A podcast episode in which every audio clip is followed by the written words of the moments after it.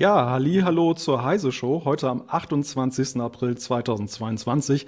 Wir sprechen über das digitale Dienstegesetz und was es damit auf sich hat.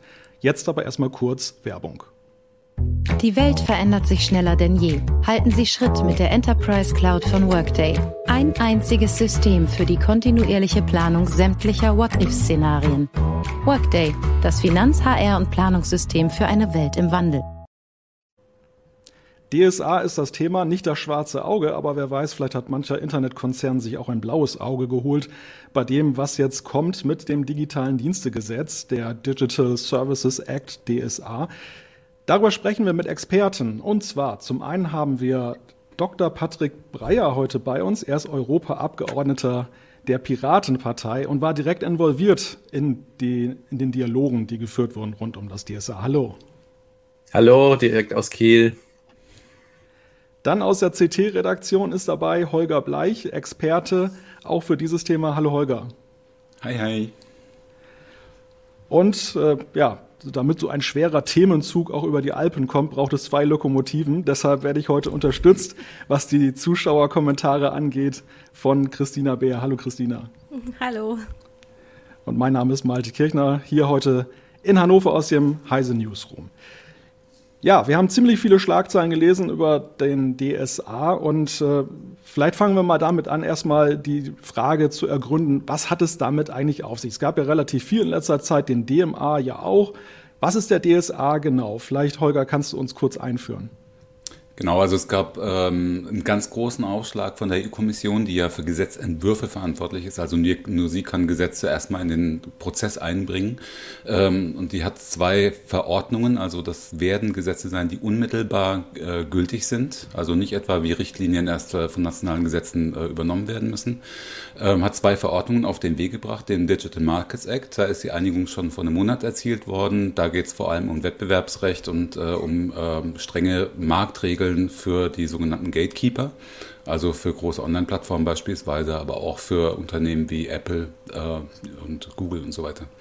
Ähm, und dann gibt es einen zweiten Act, das ist der ein sogenannter Zwillings-Act, das ist der Digital Services Act, also der digitale ähm, Services Act, DSA kurz. Ähm, deswegen hast du gesagt, das schwarze Auge. Das ist interessant, wenn man bei Google mal ein bisschen unterwegs ist. Also es ist schwer auseinanderzuhalten, wo man jetzt gerade gelandet ist, bei irgendeiner Beschreibung von, von schwarzen Auge oder beim Digital Services Act teilweise. Ähm, Genau, und dieser Act äh, bezieht sich vor allem auf Plattformen und auf Inhalte. Ähm, er löst, er soll die äh, sogenannte E-Commerce-Richtlinie ablösen, die über 20 Jahre alt ist. Damals hatte der EU-Gesetzgeber sich das erste Mal mit Verantwortung für, In für Inhalte beschäftigt und hat äh, postuliert, festgelegt, ähm, dass Durchleitungsprovider und auch In Inhalteprovider, damals gab es noch nicht so viel User-Generated Content, aber dass die zumindest nicht verantwortlich sind für Inhalte, die auf ihren Plattformen sind oder die sie durchleiten, bis sie davon Kenntnis haben. Und jetzt war die große Frage, äh, in einer großen Reform dieser Verantwortlichkeit, wird man dieses Paradigma beibehalten? Also wird man tatsächlich sagen, von Seiten der EU, das bleibt dabei, ähm, Plattformen haften erst ab Kenntnis, also wenn sie konkret von illegalen Inhalten wissen oder nicht. Und man hat sich dafür entschieden, das beizubehalten. Der Digital Service Act beschränkt sich also darauf zu präzisieren, äh, wie, wie die Haftung umgesetzt wird quasi. Also wie Meldesysteme aussehen sollen, äh, wie, äh, wie Facebook Meldesysteme implementiert, Twitter, Google. Also einiges von dem, was wir in Deutschland schon länger kennen, vom Netzwerkdurchsetzungsgesetz in die gleiche Stoßrichtung geht der DSA nämlich auch. Ähm, dabei sind jetzt einige Kompromisse geschlossen werden. Da wird Patrick sicher noch einiges gleich sagen können dazu. Es geht aber auch um die äh, so Fragen wie Produkthaftung oder um, um Design von Webseiten, also sogenannte Dark Patterns, also in welche Richtung werden Nutzer geschoben, um ihnen äh, irgendwelche Entscheidungen unterzujubeln, die sie eigentlich gar nicht treffen wollten. Äh, auch da sind äh, Kompromisse geschlossen werden, über die wir noch reden müssen, denke ich. Ähm, und dann waren viele Sachen äh, ähm, vom EU-Parlament vor allem, was Teil des Gesetzgebungsprozesses ist, gefordert worden, die aber nur teilweise umgesetzt wurden. Also da geht es vor allem in Richtung Tracking, Online-Werbung. Äh, Tracking sollte eigentlich, so war zuerst äh, der Wunsch, komplett ähm, ähm, ausgeschlossen werden, dass es nicht passiert. Ähm, aber es gibt, es sind eben Einschränkungen fürs, äh, fürs Werbetracking, also fürs Nachverfolgen, fürs Überwachen von Profilierung von Nutzern getroffen worden, die von, zu denen Patrick sicher auch gleich noch was sagen kann. Viele Dinge sind nicht so durchgekommen, wie man sich gewünscht hätte, wie sich zumindest Bürgerrechtler gewünscht hätten, zum Beispiel eine Garantie, ähm, dass Nutzer ihre Inhalte verschlüsselt übertragen dürfen oder ähm, äh, dass Do Not Track ausgebaut wird als, äh, als konkrete technische Maßnahme, um Tracking äh, von Nutzerseite ein für alle Mal zu verhindern. Auch sowas hat es dann wohl nicht in die DSA geschafft. Und dazu muss ich gleich noch was sagen dann beende ich auch meinen Monolog hier. Äh, der DSA ist wie die meisten großen äh, Gesetzgebungen in der EU mal wieder im Hinterzimmer ausverhandelt worden. Patrick war dabei. Das finde ich auch sehr spannend, weil man kriegt ja normalerweise zu viel mit. Denn Parlament und Rat äh, senden dann Vertreter in einen großen Raum. Der Patrick sehr, sehr weirdes äh, Teppichmuster hatte, so wie ich auf Bildern gesehen habe. Und äh, dann schließen sie sich da ein. Und äh, diesmal hat es, glaube ich, Patrick, wenn ich, wenn ich mich nicht täusche, 16 Stunden gedauert. Dann haben sie die Tür wieder aufgemacht und haben gesagt, äh, es ist weicher, weißer Rauch aufgestiegen. Und sie haben gesagt, so, wir sind fertig, Parlament, du darfst jetzt zustimmen. Und Rat, du darfst jetzt zustimmen, dann haben wir ein Gesetz. Ihr müsst ja euch da nicht mehr weiter drum kümmern. Und so ist im Moment das Gesetzgebungsverfahren im sogenannten Trilog, so nennt sich das. Das ist die perfekte Überleitung an Patrick. Patrick, Holger hat ja eigentlich die, dich jetzt schon perfekt vorgestellt oder deine Rolle, aber vielleicht kannst du uns so ein bisschen Insights geben. Wie ist das aus deiner Perspektive genau abgelaufen? Was kannst du vielleicht noch auch noch ergänzen? Ich hatte ja die Ehre, als äh, Berichterstatter des Innenausschusses, der für äh, bürgerliche Freiheiten und auch für Strafrecht zuständig ist, an den Verhandlungen mitzumachen. Das heißt, ich habe immer mit am Verhandlungstisch äh, gesessen und sozusagen beratend daran teilgenommen. Mein Ausschuss hatte vor allem den Schutz der digitalen Grundrechte versucht einzubringen in dieses ähm, Gesetzeswerk, Schutz der Privatsphäre, Schutz der Meinungsfreiheit. Möglichst auch Maßnahmen gegen diese Monopolstellung der Internetkonzerne und gegen die Algorithmen, die sie uns aufdiktieren. Äh, aber äh, wie Holger schon sagte, da ist äh, wenig oder fast gar nichts im Endeffekt davon übrig geblieben. Und diese Triloge finden wirklich unter schwierigen Bedingungen statt. Das heißt, wenn sich das Parlament und der Rat positionieren, die beiden, die sich letzten Endes einigen müssen über Gesetze, das läuft noch öffentlich ab. Da werden alle Änderungsanträge veröffentlicht und so weiter. Die ähm, sind abrufbar. Aber was dann hinterher äh, ausgedealt und die Dokumente, die gewechselt werden, sind geheim.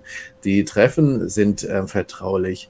Äh, man, es wird nicht mal mehr veröffentlicht, wann sich wer trifft. Es gibt auch kein öffentliches Verzeichnis der Dokumente, die ausgetauscht werden.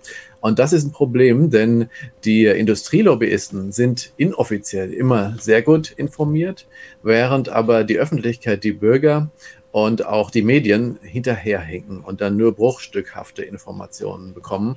Und das führt zu so einer Art Asymmetrie und ist vielleicht dann auch die Erklärung dafür, dass sich hier weitestgehend eigentlich Industrieinteressen und auch Regierungsinteressen äh, gegen Interessen der Öffentlichkeit und der Internetnutzer hier äh, durchsetzen konnten. Einige Nichtregierungsorganisationen haben das angeprangert vor einigen Wochen in einem offenen Brief. Und wir haben auch versucht, da einen Vorstoß zu unternehmen, das zu ändern, an, äh, diese, mehr Transparenz in diese Verfahren zu kriegen. Und im Moment ist es gescheitert am EU-Rat. Das heißt, die EU-Regierung äh, wollen sich da nicht mehr in die Karten schauen lassen. Die sind auch aus meiner Sicht der größte Einfallstor für Lobbyismus. Vielleicht können wir ganz kurz noch, Patrick, noch mal dazu sagen zur Klarheit. Also der Rat, das ist die Vertretung aller Mitgliedstaaten. Ne? Also da entsenden die Vertreter rein. In der Regel, wenn mich alles täuscht, Minister, äh, entsprechende Fachminister. Und das Parlament ist das einzige eigentlich wirklich demokratisch gewählte Organ, was eigentlich in, in den Gesetzesverhandlungen die gleiche Power haben sollte wie der Rat. Und ähm, vielleicht ergänzend dazu, es gibt einen ganz, äh, finde ich, ganz spannenden Film, den kann man sich kostenlos angucken, streamen auf der, äh, bei der Bundeszentrale für politische Bildung, äh, die Democracy im Rausch der Daten. Ähm, dort ist der Gesetzgebungsprozess, der dann auch im Trilog geendet ist, zur Datenschutzgrundverordnung, also zur DSGVO, äh, über Jahre filmisch begleitet worden. Und äh, das ist überaus interessant, also gerade was äh, den Einfluss von Lobbyinteressen äh, angeht, da hat, kann man sehr tiefen Einblick kriegen, wie dort gearbeitet wird in Brüssel und in Straßburg. Ja, um das kurz zu ergänzen, also für das Parlament sitzen in diesen Verhandlungsrunden, den sogenannten Trilogen, eben ein Vertreter von jeder äh, Fraktion im Europaparlament, dann die Berichterstatter der ähm, hauptsächlich mitberatenden Ausschüssen, das waren ähm, der Rechtsausschuss und ähm, der Innenausschuss. Und ähm, dann sitzt äh, für den EU-Rat die Präsidentschaft am Tisch. Die hat im Moment Frankreich inne. Und zwar konkret der französische Digitalminister hat quasi verhandelt stellvertretend für die EU-Regierung. Die haben sich intern zu Arbeitstreffen getroffen, vielleicht jede Woche ungefähr. Und da nehmen dann konkret meistens ähm, die ständigen Vertretungen teil. Die bekommen dann ihre Anweisungen aus der Hauptstadt. Also die Minister sitzen da nicht wirklich am Tisch. Mhm. Und äh, dann war noch teilgenommen die EU-Kommission. Und da waren tatsächlich die EU-Kommissarin äh, Frau Westhager und Herr Breton. Die waren auch tatsächlich persönlich anwesend äh, bei den ähm, Trilogen. Man muss aber auch sagen, im Endeffekt haben die einen Block gebildet mit dem EU-Rat, der sozusagen die, die ambitionierten Vorstellungen über die nötigen Änderungen seitens des Parlaments abgeblockt hat und der letzten Endes bei einem ja, wie gesagt, sehr industriefreundlichen, regierungsfreundlichen Entwurf ähm, bleiben wollte. Und das hat die Verhandlungen sehr schwer gemacht für uns. Aber bevor wir die Details von Christina, du wolltest gerade etwas sagen. Genau, äh, einmal haben, hat unser Publikum schon angemerkt, dass sie das mit der Transparenz nicht so schön finden, wie das jetzt gerade geschildert wurde. Also Sir Fex hat zum Beispiel geschrieben, es heißt ja auch der gläserne Bürger und nicht die gläserne Regierung. Und ähm, vielleicht, äh, Patrick, kannst du das auch noch mal klarer machen, was das für euch bedeutet, wenn ihr diese Vorlagen durchgeht. Also wenn da keine Transparenz herrscht, müsst ihr ja jedes Mal alles durchsuchen, wo wurde etwas geändert und auch schauen, wo könnte da von äh, einer Lobby, von einem Lobbyverband etwas reinge reingeschrieben worden sein über eben Vertreterinnen in der Politik.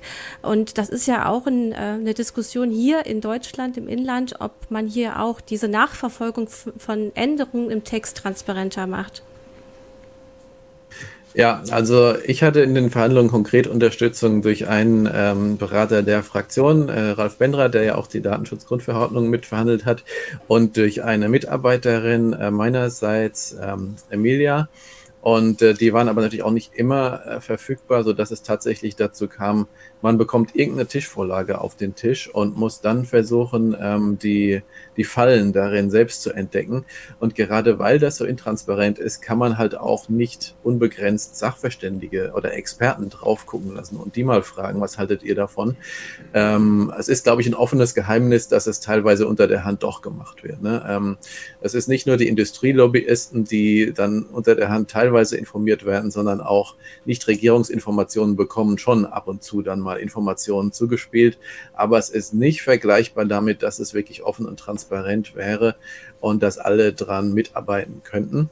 Und das ist ein großes Problem auch dort, wo komplett neue Sachen plötzlich in die Verhandlungen eingebracht werden. Zum Beispiel beim Digital Services Act ein sogenannter Krisenmechanismus äh, aus Anlass des Ukraine-Kriegs, wo dann plötzlich die EU-Kommission sehr weitgehende Befugnisse äh, bekommen hat im Krisenfall. Und ähm, das ist letzten Endes von vorn bis hinten intransparent geworden äh, gewesen. Die Verhandlungen darüber, die Öffentlichkeit hat nie erfahren, was da konkret ähm, vorgeschlagen wird. Ja, ich war auch erstaunt, dass ich den dann äh, das erste Mal von diesem Krisenmechanismus gehört habe, muss ich sagen. Also weil, fand ich auch äh, seltsam. Also weil ich davor im Entwurf und so davon noch nichts gesehen hatte. Also was mich halt ärgert, äh, das wirst du wahrscheinlich genauso sehen, Patrick, ähm, da kann ich den, den ähm, zu sehr nur beipflichten, ist in dem Fall speziell hat die Kommission selber gesagt und haben, äh, hat auch der Rat gesagt, es handelt sich hier um das Internetgrundgesetz, um das Online-Grundgesetz. Es geht hier um fundamentale Weichenstellungen in, in Haftungsfragen in, äh, zum Thema ähm, sicheres Internet, illegale Inhalte, wann verschwinden sie vom Netz und was sind illegale Inhalte und so weiter. Und ähm, in, dem, in dieses Verfahren zu einem quasi selbsternannten Grundgesetz so intransparent äh, dann ablaufen zu lassen, das halte ich äh, für kein gutes Zeichen, kein gutes demokratisches Zeichen. Sagen wir es mal so zurückhaltend. Absolut. ja. Entschuldigung. Wenn ich das vielleicht noch mal kurz unterstreichen darf, was du zu der Bedeutung dieses Digital Services Act gesagt hast.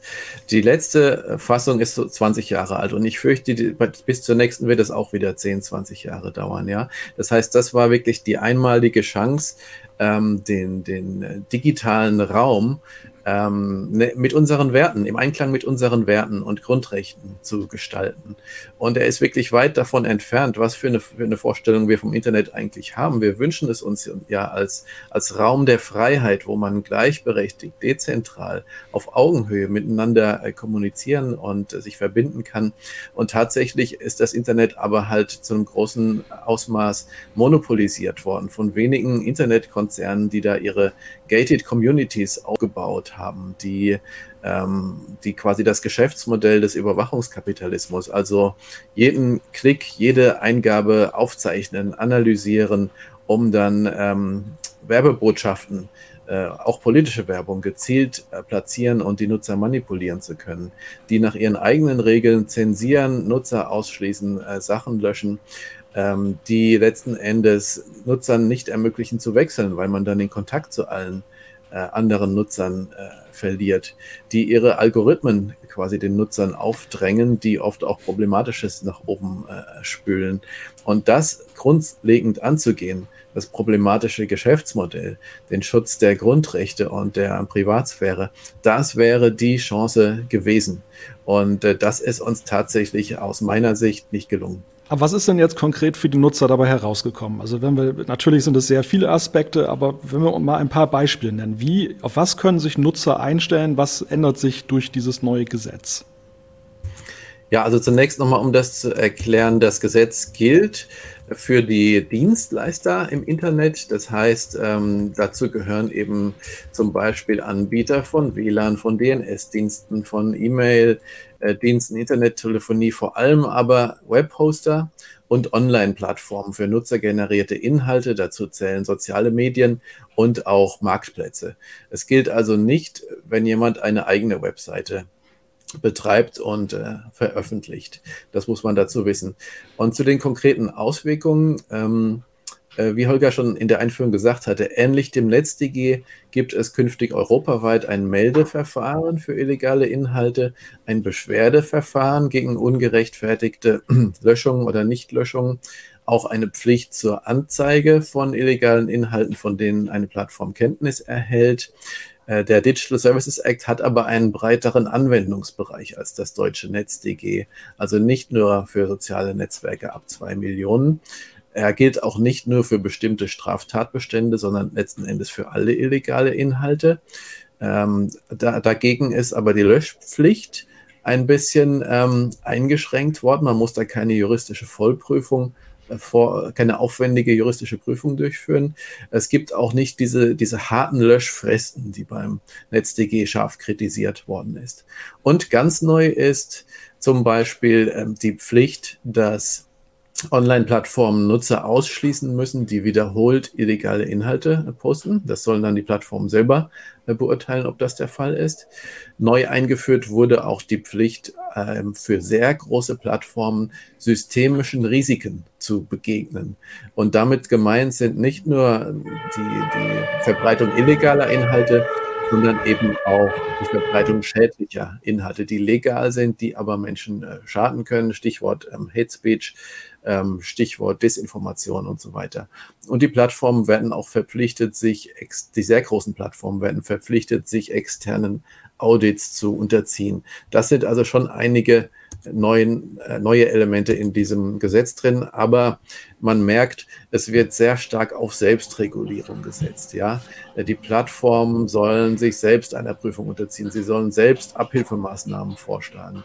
Sie sollen freiwillig an Verhaltenskodizes teilnehmen. Ja, dieser Ansatz ist sehr industriefreundlich. Deswegen hatte auch keine große Plattform protestiert, als dieser Gesetzentwurf kam. Die sind alle ähm, sehr damit zufrieden. Aber er wird eben dann auch nicht den Problemen, die ich skizziert habe, Überwachungskapitalismus, ähm, Zensur, schädliche Inhalte und so weiter, wird er auch nicht wirklich effektiv begegnen aus meiner Sicht. Holger, du möchtest ergänzen? Ja, also eine Sache ist mir wie, immer wieder aufgefallen. Ähm, die Kommission selbst ähm, hat immer davon gesprochen, dass es ein Gesetz gegen auch gegen Hass und Hetze im Internet ist. Ähm, das wurde ja beim NetzDG auch immer wieder gesagt. Aber also zumindest nach deutschem Recht und deswegen ist das auch immer beim NetzDG ein bisschen durcheinander geraten. Ähm, man muss nochmal klarstellen, weil ja auch gesagt wurde, das ist jetzt so eine Art Selbstzensurgesetz. Ne? Man muss nochmal klarstellen, Hass, äh, auch wenn das äh, oft anders dargestellt wird, ist in Deutschland erstmal eine Meinung. Ne? Also äh, ganz klar gesagt. Und wenn sich diese Meinung im erlaubten Äußerungsrecht bewegt, das heißt, wenn sie keine Persönlichkeitsrechte verletzt, wenn es keine Volksverhetzung ist, wenn man niemanden anderen damit beleidigt, sondern nur allgemein seinem Hassausdruck verleiht, sagen wir es mal so, dann ist es keineswegs illegal und ist auch, äh, auch vom DSA zum Beispiel nicht betroffen. Wie das dann, und da kommen wir an ein großes Problem, wie das dann cross, also über Länder hinweg aussieht.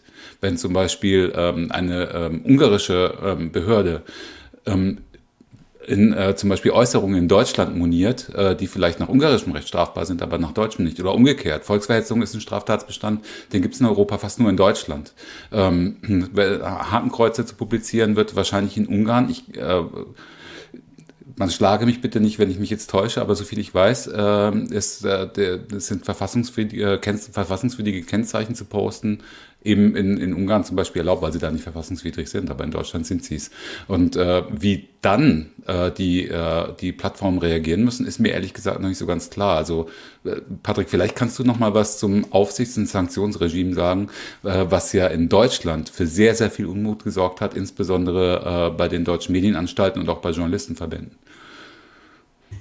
Ja, vielleicht der Reihe nach. Also erstens zum Thema Hate Speech. Wenn äh, es illegale Hassrede ist, dann muss man natürlich nach dem DSA das löschen, sobald genau. man darauf mhm. hingewiesen worden ist. Das ist klar.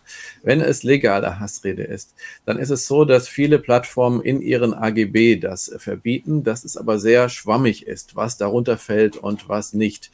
Die, wir haben versucht, das legale Inhalte besser zu schützen und zu sagen, ähm, was wirklich äh, legal, was illegal ist, soll der Gesetzgeber entscheiden und nicht die Plattformen selber. Das ist aber nicht gelungen.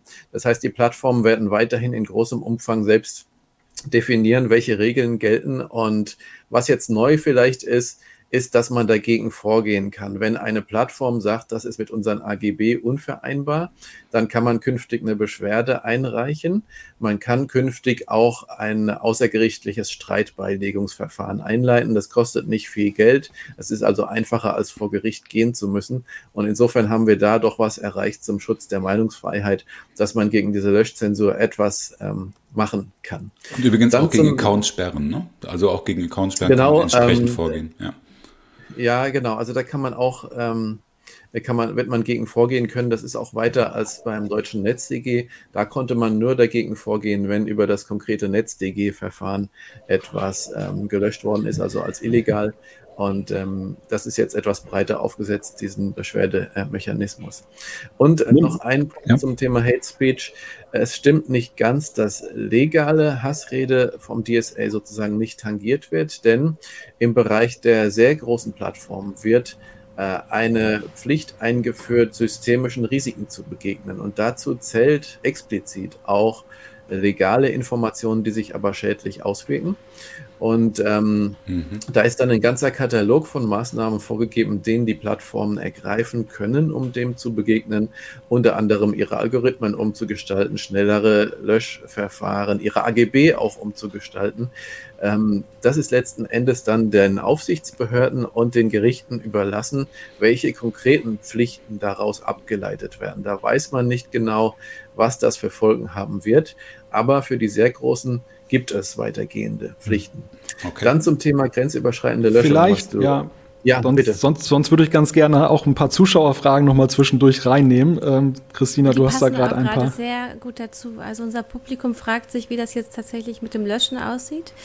Ähm, Stefan Bauer ähm, fragt, wie soll eine Plattform der Nutzer, die wiederholt illegale Inhalte posten, identifizieren, wenn Anonymität gewährleistet werden muss? Also wenn die dann doch wieder einen neuen Account machen, einen neuen Upload, ähm, müssen die vorher identifiziert werden und was bedeutet das überhaupt für Anonymität im Netz?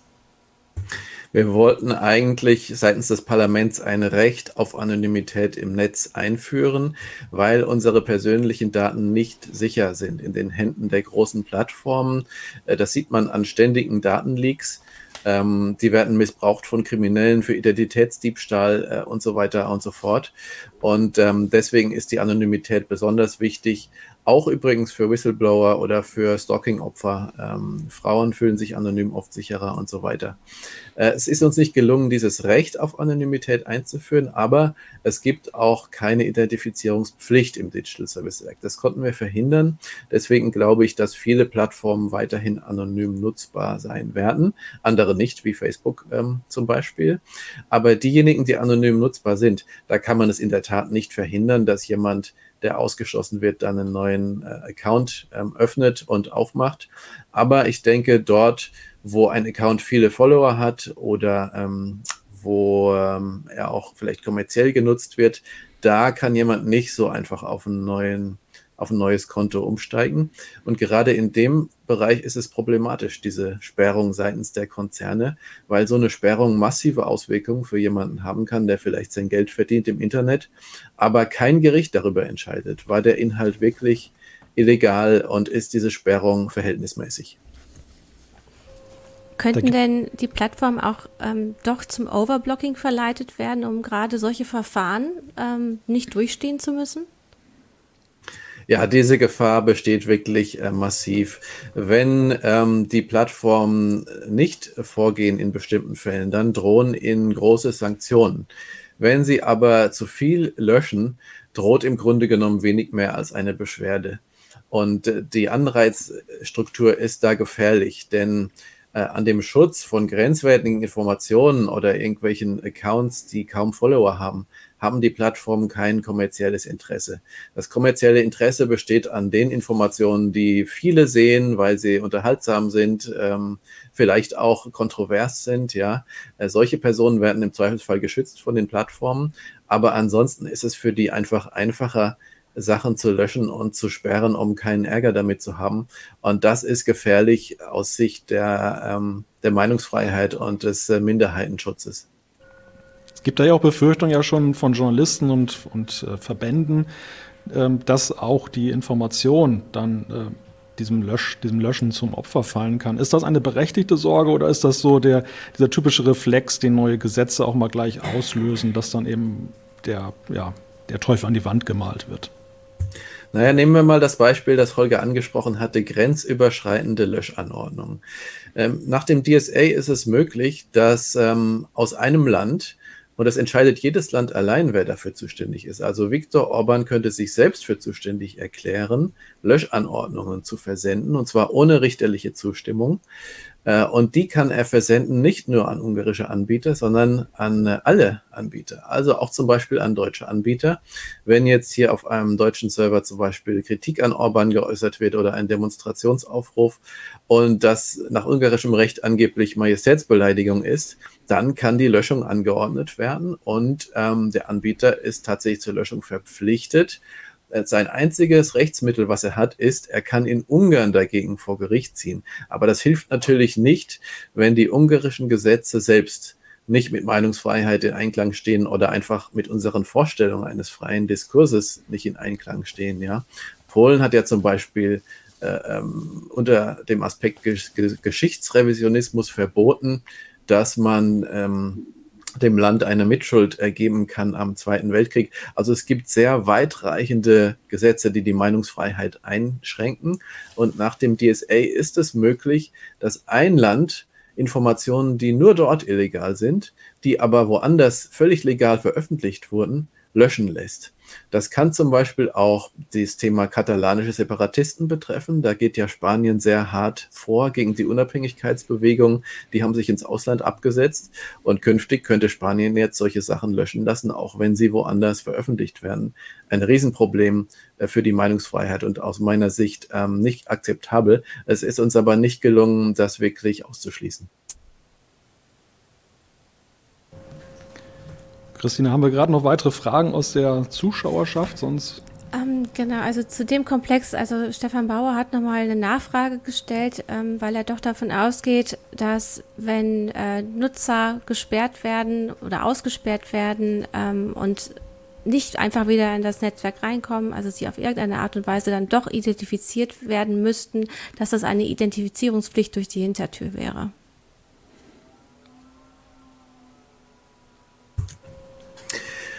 Ja, also es ist so, dass in dem Moment, wo man sich beschweren will gegen einen Ausschluss, äh, da schließen sich Verfahren an, zum Beispiel diese außergerichtliche Streitbeilegung oder auch wenn man vor Gericht ziehen will, da muss man dann tatsächlich sich identifizieren. Und das ist in der Tat ein Problem, wenn man zum Beispiel als Whistleblower bewusst ein anonymes Account äh, betreiben will. Es wird ja jetzt auch viel diskutiert, diese Twitter-Übernahme durch äh, Musk, der angekündigt hat, er will eine Authentifizierungspflicht für alle realen äh, Menschen auf der Plattform. Und da letzten Endes kann man nur empfehlen, dann eben zu alternativen Netzwerken zu wechseln, wie zum Beispiel dezentrale Netzwerke. Ähm, Mastodon bin ich zum, habe ich zum Beispiel auch einen Account, die weiterhin auch Anonymität klar unterstützen, weil das sehr wichtig ist, um unbequeme Informationen ähm, ohne Gefahr von Repressionen am Arbeitsplatz oder seitens der Strafverfolger befürchten zu müssen, auch ans Licht der Öffentlichkeit bringen zu können.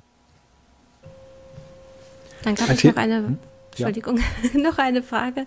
Die geht aber etwas in eine andere Richtung. Lukas Küffner fragt, ob die verpflichtende Interoperabilität es in den DSA geschafft hat.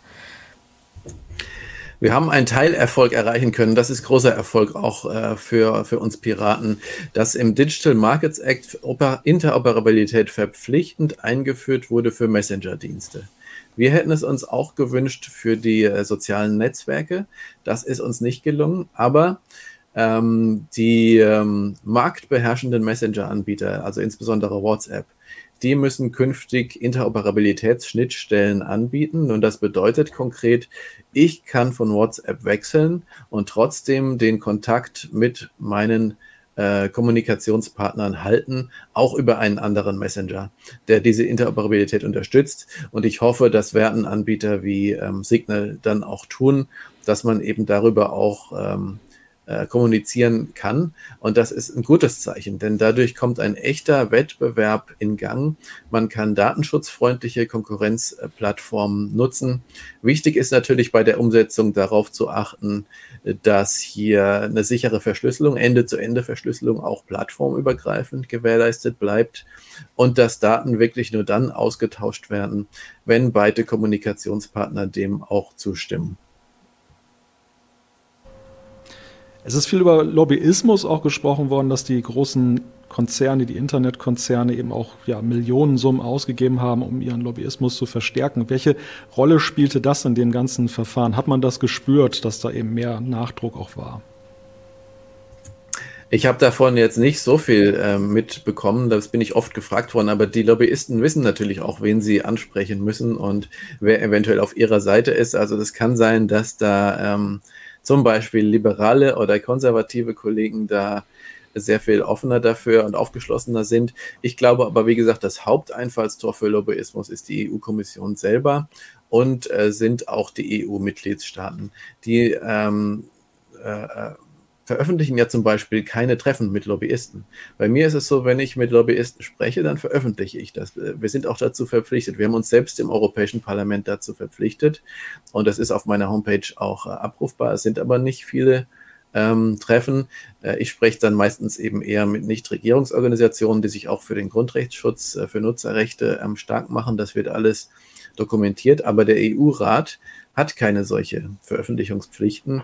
Jetzt wurde durch eine Informationsfreiheitsanfrage an Schweden bekannt, äh, was Google den an, an Lobbyvorschlägen und Materialien äh, geschickt hat.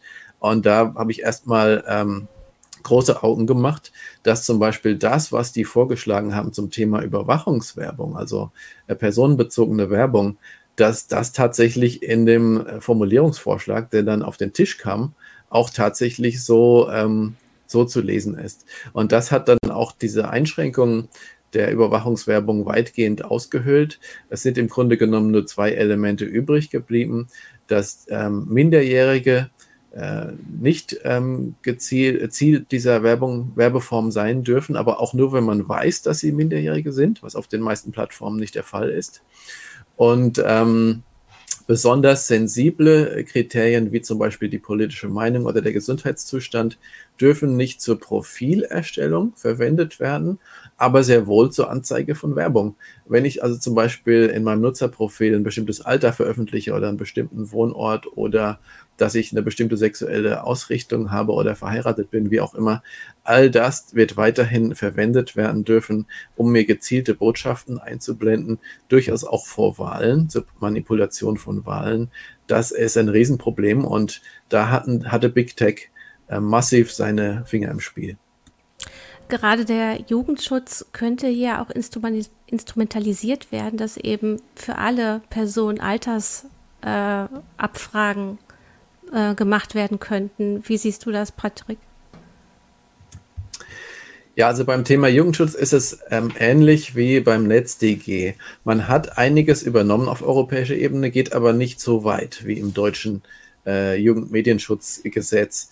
Aber andererseits ist es auch recht schwammig, was im Digital Services Act dazu steht. Zum Beispiel, die Plattformen sollen angemessene Maßnahmen zum Schutz äh, von Minderjährigen ergreifen. Ja, so ungefähr steht das drin. Und da ist natürlich wieder die, die ist es wieder an den Aufsichtsbehörden und ähm, an den Gerichten letzten Endes zu entscheiden, ähm, ergibt sich daraus die Pflicht, vielleicht auch bestimmter Dienste, äh, das Alter zu verifizieren. Und leider sind die herkömmlichen Verfahren der Altersverifizierung setzen auf eine volle Identifizierung. Das heißt, dass man seinen kompletten Ausweis äh, einscannen oder zeigen oder Postident machen muss oder wie auch immer. Es wäre gar nicht nötig. Wenn wir uns anschauen, wie läuft das in, in Supermärkten, dass man nur volljährigen Alkohol verkauft, da läuft das so, dass man entweder es der Person ansieht, dass sie volljährig ist, oder man lässt sich den Ausweis zeigen, ohne ihn zu speichern. Und genau das Verfahren könnte man auch aufs Internet übertragen, dass man im Supermarkt ähm, Codes verkauft für bestimmte Erwachsenenportale. Und diesen Code bekommt man eben nur, wenn man entweder klar volljährig aussieht oder seinen Ausweis vorzeigt. Dazu wäre eine Identifizierung gar nicht nötig. Aber dieses Verfahren wird nicht angewendet ähm, bisher. Und deswegen ist zu befürchten, dass über die Hintertür Jugendschutz eine Identifizierungspflicht eingeführt werden könnte. Wir sehen das gerade bei den sogenannten Porno-Plattformen, dass das von Seiten deutscher Behörden versucht wird. Und auch künftig ist es so, dass die nationalen Behörden für die Durchsetzung und Umsetzung des DSA zuständig sein werden. Wer das in Deutschland macht, ist noch nicht entschieden, aber es wird eine nationale Behörde sein. Es muss keine wirklich unabhängiges Gericht oder so ähm, sein. Ähm, nur für die sehr großen Online-Plattformen wie jetzt ähm, Facebook oder ähm, äh, Google oder äh, Twitter, nur für die wird einheitlich in Europa die EU-Kommission selbst zuständig sein. Malte, möchtest du? Ansonsten habe ich da noch eine Ergänzung. Also die, ähm, die deutschen Medien äh, wie kann man sagen, Kontrolleure in den Ländern, das ist ja eine Ländersache, die haben ja Angst, dass gerade der DSA ähm, diesen Föderalismus, den wir haben, aushebelt. Ähm, wie ist denn da dein Blick drauf? Also der Digital Service Act macht es auch möglich, dass in einem Mitgliedstaat mehrere Behörden für die Durchsetzung zuständig werden. Und das bedeutet, dieses ähm, deutsche Umsetzungsgesetz, das sogenannte digitale Dienstegesetz, was jetzt entwickelt werden soll, kann durchaus auch vorsehen, dass in bestimmten, für bestimmte Angelegenheiten Länderbehörden äh, zuständig sind. Also das kann durchaus auch beibehalten werden. Es ist jetzt, hat, ist zweischneidige Sache. Einerseits kann es gut sein, dieser Föderalismus. Andererseits entzieht sich das, was die Landesmedienanstalten machen, natürlich auch ziemlich stark der Kontrolle und öffentlichen Wahrnehmung. Also, aber ich denke, im Großen und Ganzen kann man dieses System auch beibehalten. Werbung hatten wir gerade als Thema auch. Ein gutes Stichwort. Wir haben nämlich auch einen kleinen Werbespot in petto. In einer sich stetig verändernden Welt müssen rasche Entscheidungen auch kluge Entscheidungen sein. Deshalb verschafft Workday ihrem Finanzteam schnelle Einblicke für die Planung der nächsten Schritte. Workday, das Finanz-, HR- und Planungssystem für eine Welt im Wandel. Was ich auch mal ganz spannend finde äh, bei Gesetzgebung und gerade mit Blick auf die großen Konzerne ist ja die Frage der Sanktionen. Was passiert eigentlich, wenn die jetzt dagegen verstoßen? Wir haben gerade so dieses Beispiel vor Augen in, in den Niederlanden. Da kämpft Apple da mit, den, mit einer dortigen Regulierungsbehörde und die hat dann äh, eine Millionenstrafe aufgebrummt. Also Apple, aber Apple zahlt das dann einfach aus der, aus der Westentasche, ist dann gar kein Problem für, das, für so einen großen Konzern. Die Frage ist jetzt, wie steht es um den, das digitale Dienstegesetz. Man liest ja davon, dass ja bis zu sechs Prozent des weltweiten Umsatzes zum Beispiel als Strafe verhängt werden können oder im wiederholten Falle sogar eine, ein, ein Ausschluss aus dem EU-Binnenmarkt droht. Aber die Frage ist natürlich, äh, das klingt jetzt toll, das klingt jetzt gefährlich. Ist es wirklich so gefährlich? Weil die Konzerne ja augenscheinlich ja doch sehr kooperativ waren. Die befürchten ja offenbar nicht, dass es da jemals so kommt. Ich glaube, wenn zu den hohen Geldbußen gegriffen wird, dass das schon die ähm, Konzerne berührt und dass das schon bei der Durchsetzung hilft. Und das ist eigentlich auch der große Vorteil an diesem Digital Services Act, dass man ein einheitliches Regelwerk hat, was man wirklich gegen US-Konzerne auch durchsetzen kann. Da hatte ja bisher Deutschland Schwierigkeiten, da hatten auch andere Schwierigkeiten, ihre nationalen Gesetze gegen weltweite Konzerne da durchzusetzen. Und das, glaube ich, wird mit dem Digital Services Act äh, gelingen. Die Frage ist natürlich immer, was wird konkret durchgesetzt? Es liegt in der Hand der EU-Mitgliedstaaten, es liegt bei den sehr großen in der Hand der EU-Kommission und das ist natürlich eine politische Entscheidung. Worauf will man achten? was will man durchsetzen und was nicht. Und ähm, wir sehen ja zum Beispiel bei den Vertragsverletzungsverfahren, also welche EU-Staaten verklagt die EU-Kommission, weil sie EU-Recht nicht beachten, sehen wir eine stark politische Auswahl. Ähm, die Urteile gegen Vorratsdatenspeicherung sind nie durchgesetzt worden. Kein EU-Mitgliedstaat wurde verklagt, weil er noch Gesetze zur Vorratsdatenspeicherung hat. Und das hat ganz klar politische Gründe. Deswegen ist es auch nicht nur gut, dass die EU-Kommission künftig für die Durchsetzung gegen die Großen zuständig ist, denn die Kommission ist ein politisches Gremium, keine unabhängige Regulierungsbehörde. Und da wird politisch entschieden, in welche Richtung will man gehen und in welche Richtung nicht. Man muss aber auch dazu sagen, ähm, die Entscheidung, dass die EU-Kommission jetzt verantwortlich ist, genauso wie es ja im DMA, DMA auch vorgesehen ist, hat natürlich auch äh, Gründe. Ne? Und ein Grund ist, zumindest den die EU-Kommission ja auch selber angegeben hat, man hat jetzt bei der DSGVO, also bei, bei der Datenschutzgesetzgebung festgestellt, dass äh, dieses Herkunftslandsprinzip, das heißt, ähm, die ähm, Aufsichtsbehörden im entsprechenden Mitgliedstaat müssen dafür sorgen, dass die Unternehmen, die dort ansässig sind, also in, in Europa ist es halt nun mal Irland, die irische Datenschutzbehörde, weil eben Facebook, Apple, ähm, Microsoft und so weiter alle dort ihren europäischen Hauptsitz haben, in Irland, in Dublin, äh, dass die dann für alles zuständig ist und nicht hinterherkommt, aber offensichtlich auch, und das ist ja der Vorwurf, auch der politische Wille fehlt, weil ähm, man sich natürlich von dem äh, von den Firmensitzen äh, mit Recht äh, äh, ökonomische Vorteile erhofft und äh, die ja auch so erstritten hat quasi, ähm, dass da sehr lax reguliert wird und dass, äh, dass die Aufsicht dort nicht richtig gut funktioniert. Das hat ja schon zu vielen Verwerfungen in Europa geführt. Und das ist äh, ein wesentlicher Grund dafür, angeblich, ähm, dass man jetzt, um so einen äh, Durchsetzungsstau zu verhindern, quasi äh, auf die EU-Kommission als äh, supranationale Regierung, Behörde ähm, äh, setzt, zur Durchsetzung des DSA. Das kann ich nur unterschreiben, dass die Durchsetzung der Datenschutzgrundverordnung in Irland nicht gut läuft, weil man da falsche Rücksicht nimmt auf Standortinteressen. Man will die Konzerne in Irland halten. Äh, und daraus hat man jetzt gelernt. Nur die Frage ist, äh, wird es mit der EU-Kommission besser? Die, hm, wenn wir schon alleine sehen, wie die im Gesetzgebungsverfahren agiert hat, äh, die hat ja ähm, äh, Vorschläge gemacht, die aus der Feder der Industrie hätten stammen können. Wenn wir daran denken, dass auf dem letzten Meter versucht wurde, eine Zensur von Suchergebnissen einzuführen, was ja die Rechteinhaber sehr stark gefordert haben. Das hat die EU-Kommission unterbreitet, ähm, diesen Vorschlag. Und ähm, deswegen ist, ist die Frage nicht, äh, wollen wir eine einheitliche äh, zentrale Durchsetzungsbehörde oder nicht, sondern soll das die EU-Kommission machen? Oder hätte es nicht viel besser einer unabhängigen ähm, äh, Medienaufsicht, ähm, Internetaufsicht äh, bedurft? Und de der Meinung sind wir tatsächlich, dass es in den Händen der EU-Kommission ähm, nicht ideal ist. Vielleicht besser als in Irland, das mag sein, aber ähm, man wird sehen, dass das sehr politisiert ausfallen wird. Die Aufsicht ist sehr industriefreundlich. Man darf nicht vergessen, dass der EU-Digitalkommissar, Herr Breton, selbst direkt aus der IT-Wirtschaft gewechselt ist. Der war ja ähm, ähm, Vorstand eines französischen IT-Konzerns. Wir haben das als Interessenkonflikt kritisiert, seine Ernennung. Ähm, aus meiner Sicht geht das nicht an, dass jemand ohne Abkühlungsphase direkt äh, aus der Wirtschaft ins Amt wechselt und die Branche, die er vorher geführt hat, plötzlich beaufsichtigen soll.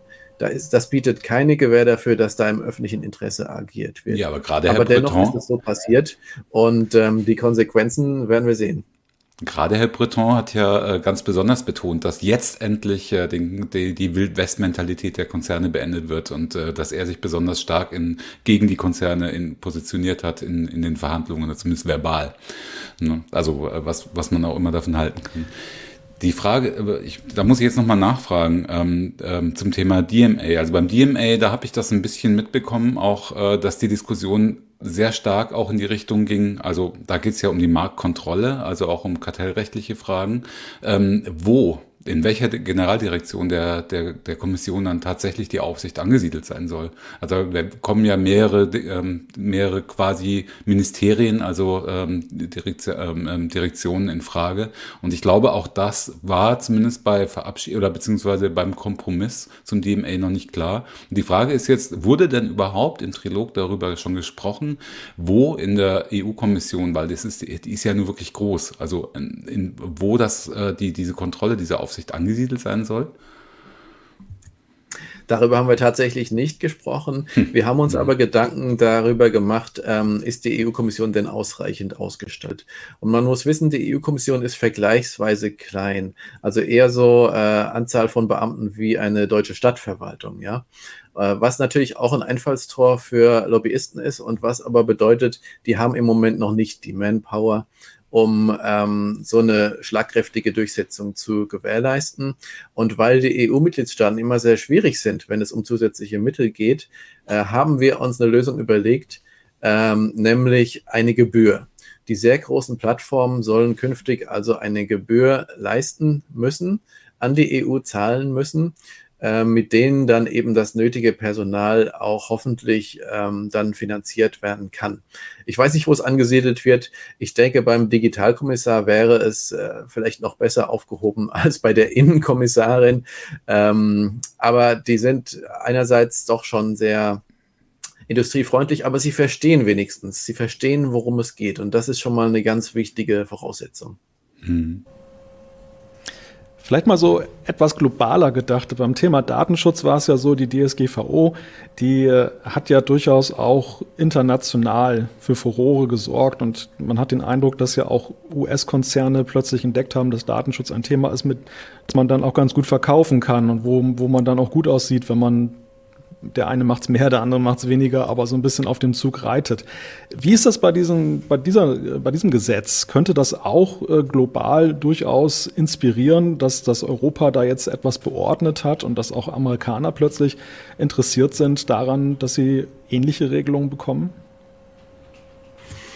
Also man muss ja sagen, dass ähm, der, der Erfolg dieses Digital Services Act liegt hauptsächlich darum, darin, was, was nicht drin steht an äh, Überwachungs- oder ähm, Zensurpflichten. Also, dass man Anonymität nicht eingeschränkt hat, dass man Upload-Filter zumindest nicht verpflichtend vorschreibt, ja. Ähm, ähm, und das könnte durchaus ein Vorbild sein, äh, dass man generelle Überwachungspflichten ausschließt, zum Beispiel, an dem sich auch andere orientieren könnten. Ähm, es wurden keine Stay-Down-Filter eingeführt. Ja, also die, die Forderung vieler, dass ein Inhalt, der gelöscht wurde, muss künftig ausgefiltert werden. Das haben wir deswegen verhindert, weil derselbe Inhalt in anderem Zusammenhang ja völlig legal sein kann. Denken wir an das Bild und das Foto eines Terroranschlages. Das benutzt vielleicht der IS für Propaganda, dann ist es klar illegal. Aber wenn jetzt die, die Tagesschau das Bild benutzt, um einen Artikel zu illustrieren, ist es völlig legal. Und das kann kein Filter unterscheiden. Insofern ähm, ähm, ist der, der Digital Service Act nicht die schlechteste Vorlage für Nicht-EU-Staaten, wenn die sich überlegen, wie soll künftig die Internetregulierung aussehen. Die USA überlegen ja auch, neue Regeln in dem Bereich einzuführen. Also nur mal zum Beispiel, ich war vorgestern in einer, äh, in einem, in einer kleinen, in einem Webinar, wo auch die ähm, Professorin Shoshana Zuboff, die kennst du glaube ich auch, Patrick, ähm, die ja eine große Kritikerin des Überwachungskapitalismus in den USA ist, die war zugeschaltet und ich kann dir nur mal zwei, zwei Zitate nennen, äh, weil die war nämlich völlig begeistert und hat das jetzt, äh, er hat, hofft jetzt, dass es zur Blaupause auch in den USA wird. Sie hat zum Beispiel gesagt, darauf habe ich 40 Jahre gewartet. Die EU, jetzt kommt die EU hat eine Fackel angezündet, die Demokratie ist zurück. Es ist die große Hoffnung gegen den Überwachungskapitalismus. Glaubst du, ähm, sie hat vielleicht die endgültig von euch ausverhandelte Verfassung einfach noch nicht gesehen oder ähm, wird es einfach ähm, woanders, wo die Maßstäbe anders sind, komplett anders wahrgenommen, was der DSA jetzt leisten kann und was nicht? Ich fürchte, sie hat tatsächlich das Gesetz noch nicht gesehen, wie übrigens auch noch äh, kein anderer. Äh, tatsächlich ist äh, ein Großteil des Übels im Internet äh, darauf zurückzuführen, auf dieses Geschäftsmodell des Überwachungskapitalismus, dass man sein Geld damit verdient, Nutzer total zu überwachen, ihre Daten zu verkaufen und sie dann mit äh, Werbebotschaften oder auch mit politischer Werbung ähm, manipulieren zu können. Und wir hatten ursprünglich überlegt, das ganz zu verbieten, diese ähm, personalisierte, ähm, gezielte Werbung. Ähm, dann hatten wir überlegt, wenigstens eine leichte Wahlmöglichkeit einzuführen, indem man im Browser das ein für alle Mal ähm, sich dagegen entscheiden kann. Das hat auch nicht geklappt. Ähm, dann hatten wir überlegt, äh, zu erreichen, dass bei diesen Cookie-Bannern Nein zu sagen genauso einfach möglich wird wie Ja zu sagen. Äh, und auch das wurde tatsächlich nicht erreicht. Das heißt, es ist weiterhin sehr schwer, diesen Nein-Knopf irgendwo im Interface versteckt ähm, zu finden, weil das Dark Patterns-Verbot massiv ähm, verwässert wurde. Und wie gesagt, das Einzige ist im Bereich Minderjährige und im Bereich sensible Daten, wo Mini-Einschränkungen vorgenommen wurden. Wir müssen jetzt bei der noch ausstehenden E-Privacy-Reform, also der Reform der ähm, Verordnung über den Schutz unserer Privatsphäre in der elektronischen Kommunikation. Da müssen wir jetzt massiv für den Mechanismus Do Not Track äh, kämpfen. Denn diese Cookie-Banner gehen wirklich jedem auf den Geist. Sie sind manipulativ und lästig. Aber übrigens, äh, überraschenderweise hat der, der Datenschutz hier scheinbar für einen Erfolg geführt, weil ähm, die französische Datenschutzaufsichtsbehörde CNIL äh, liegt ja im Dauerclinch mit Google bezüglich äh, gerade diese dieses Dark Patterns äh, bei, bei der, ähm, beim Cookie-Banner. Und Google hat jetzt eingelenkt letzte Woche und hat angekündigt, dass sie nicht nur in Frankreich, sondern zum Beispiel auch in Deutschland einen genauso großen Alles-Ablehnen-Button in das Google, in, in das Banner einbauen. Sie haben auch schon ein Muster gezeigt. Das wird also tatsächlich offensichtlich kommen Hat mich jetzt auch überrascht, aber da greifen Sie, haben Sie vielleicht schon einen noch nicht ausverhandelten DSA vorgegriffen, wer weiß, keine Ahnung, und haben gedacht, dass Dark, Dark Pattern Verbot kommt, obwohl es jetzt dann doch nicht kommt. Ich habe nur noch äh, ne, noch eine Frage zu dem, zum Thema, das wir noch nicht so angesprochen haben, nämlich äh, Algorithmentransparenz und äh, überhaupt äh, Algorithmen. Ähm, da waren ja die Hoffnungen auch groß, dass äh, die, die Big Player, eben vor allem Facebook, äh, Twitter und so weiter, ähm, gerade die Timeline-Algorithmen erstens offenlegen müssen ähm, oder zumindest zu Forschungszwecken zur Verfügung stellen müssen.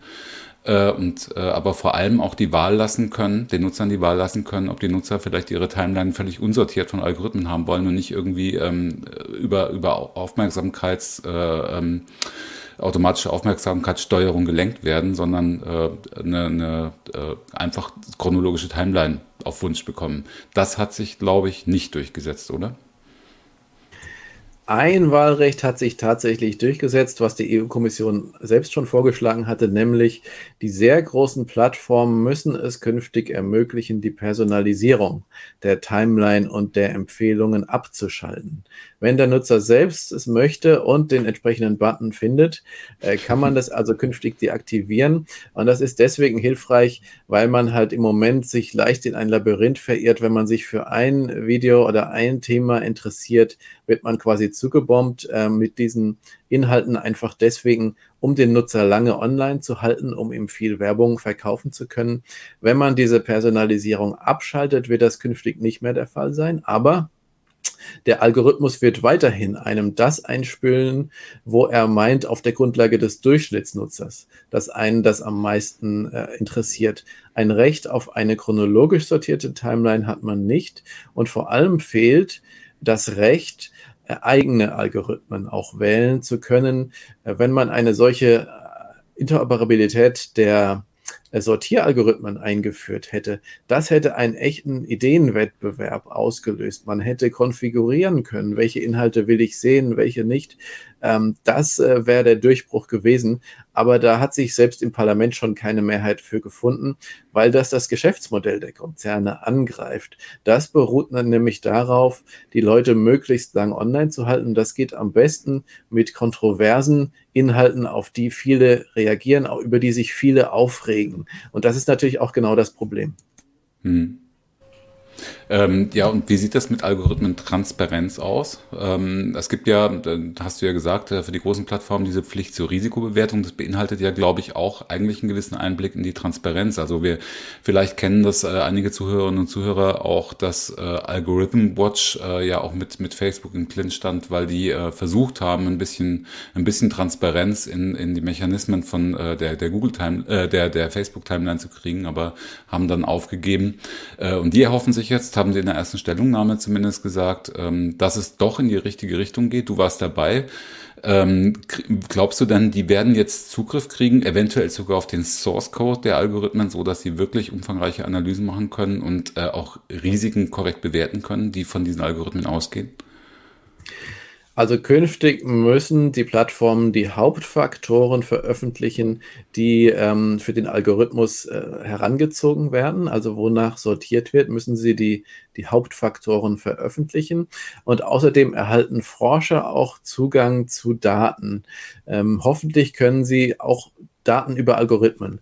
Hoffentlich können sie mithilfe dieses Datenzugangs, und das können ja auch Forscher sein, in Nichtregierungsinformationen, ja, äh, aus Nichtregierungsorganisationen. Hoffentlich kann man mit diesem Datenzugang mehr ähm, herausfinden. Er steht allerdings unter dem Vorbehalt, gebührende Rücksicht auf Geschäftsgeheimnisse nehmen zu müssen.